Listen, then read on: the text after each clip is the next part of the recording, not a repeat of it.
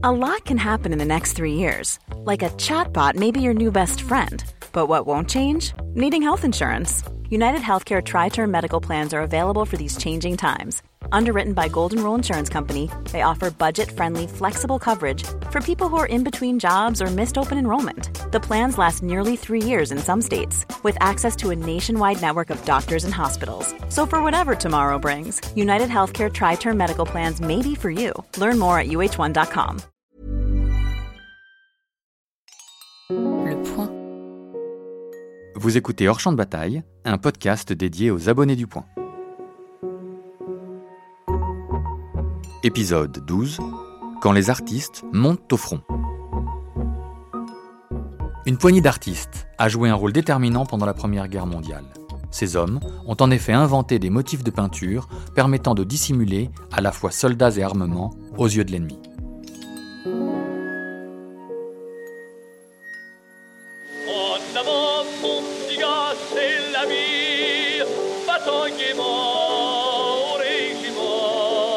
Lorsque débute la Première Guerre mondiale, le 28 juillet 1914, les soldats français montent au front dans des tenues flamboyantes. Le pantalon rouge des militaires claque dans la lumière estivale. Leur vareuse bleue est à peine moins voyante. Ces uniformes chatoyants sont peut-être esthétiques, rappelant avec la touche blanche de leur chemise les couleurs du drapeau tricolore, ils en font néanmoins des cibles faciles pour l'ennemi et sont donc totalement inadaptés à la guerre moderne. Ces vêtements peu discrets sur les champs de bataille provoquent des hécatombes, notamment le 22 août 1914. Cette date est tristement connue pour avoir été la journée la plus meurtrière de la guerre. Ce jour-là, en moins de 24 heures, 27 000 soldats français perdent la vie au cours de la bataille dite des frontières. Moins connue que celle de la Marne, de Verdun ou du Chemin des Dames, cette bataille se déroule sur plusieurs zones de combat. En Haute-Alsace, dans les Vosges et sur le plateau lorrain, mais aussi dans les Ardennes belges et dans le Sillon, Sambre et Meuse.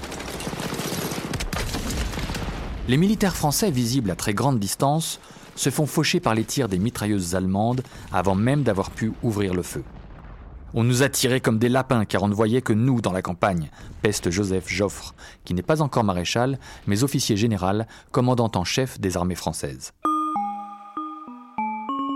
Mais comment se cacher dans une plaine En creusant des tranchées? Mais celle-ci n'en reste pas moins visible depuis le ciel, et il commence à être sillonné par des avions et des ballons dirigeables espions.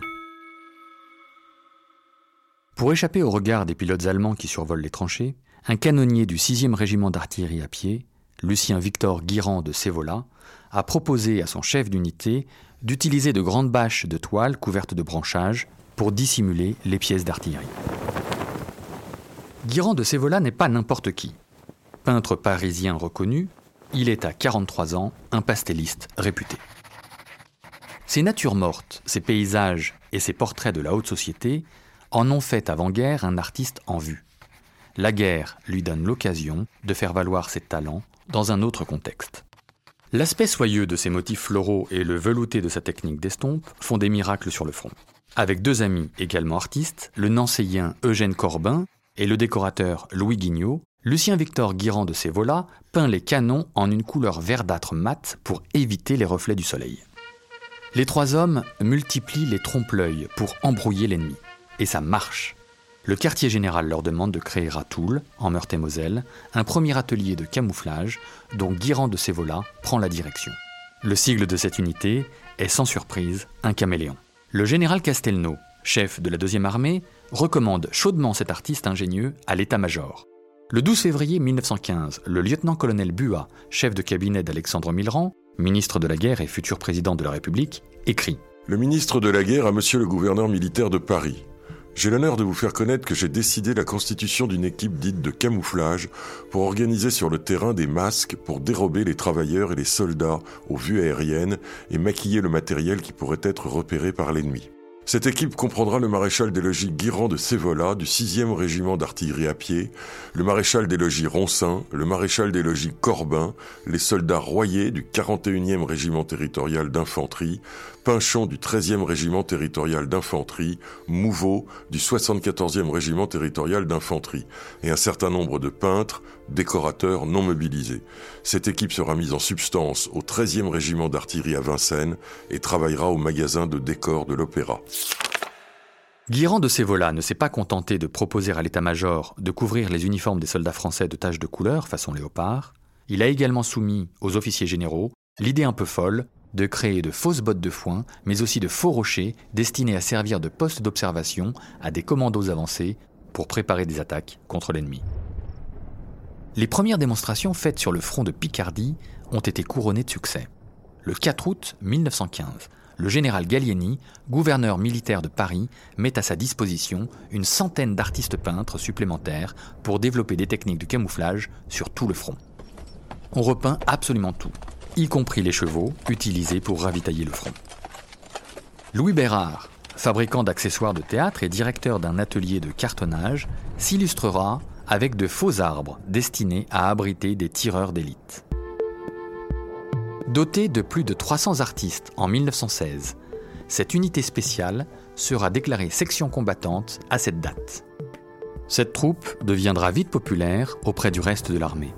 En rendant invisibles les soldats, combien de vies la section camouflage a-t-elle sauvé Cette unité, composée d'artistes, apporte de la fantaisie, de l'entrain et de la gaieté malgré la cruauté de la guerre, écrit Cécile Coutin, conservateur en chef à la Bibliothèque de France et auteur d'un beau livre intitulé Tromper l'ennemi, consacré au camouflage. On découvre dans ce livre que parmi ces artistes figurait un certain Joseph Pinchon. Cet illustrateur français, vous le connaissez. Il est en effet passé à la postérité pour avoir créé le personnage de Bécassine en 1905.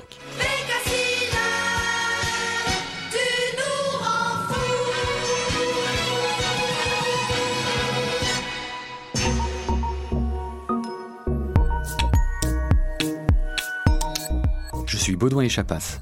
Merci d'avoir écouté Hors Champ de Bataille, un podcast proposé en exclusivité aux abonnés du Point. Je vous donne rendez-vous chaque semaine pour vous raconter par-delà la geste militaire ce que ces affrontements ont laissé comme empreinte dans notre société. Retrouvez tous les épisodes de Hors Champ de Bataille et bien plus encore sur lepoint.fr.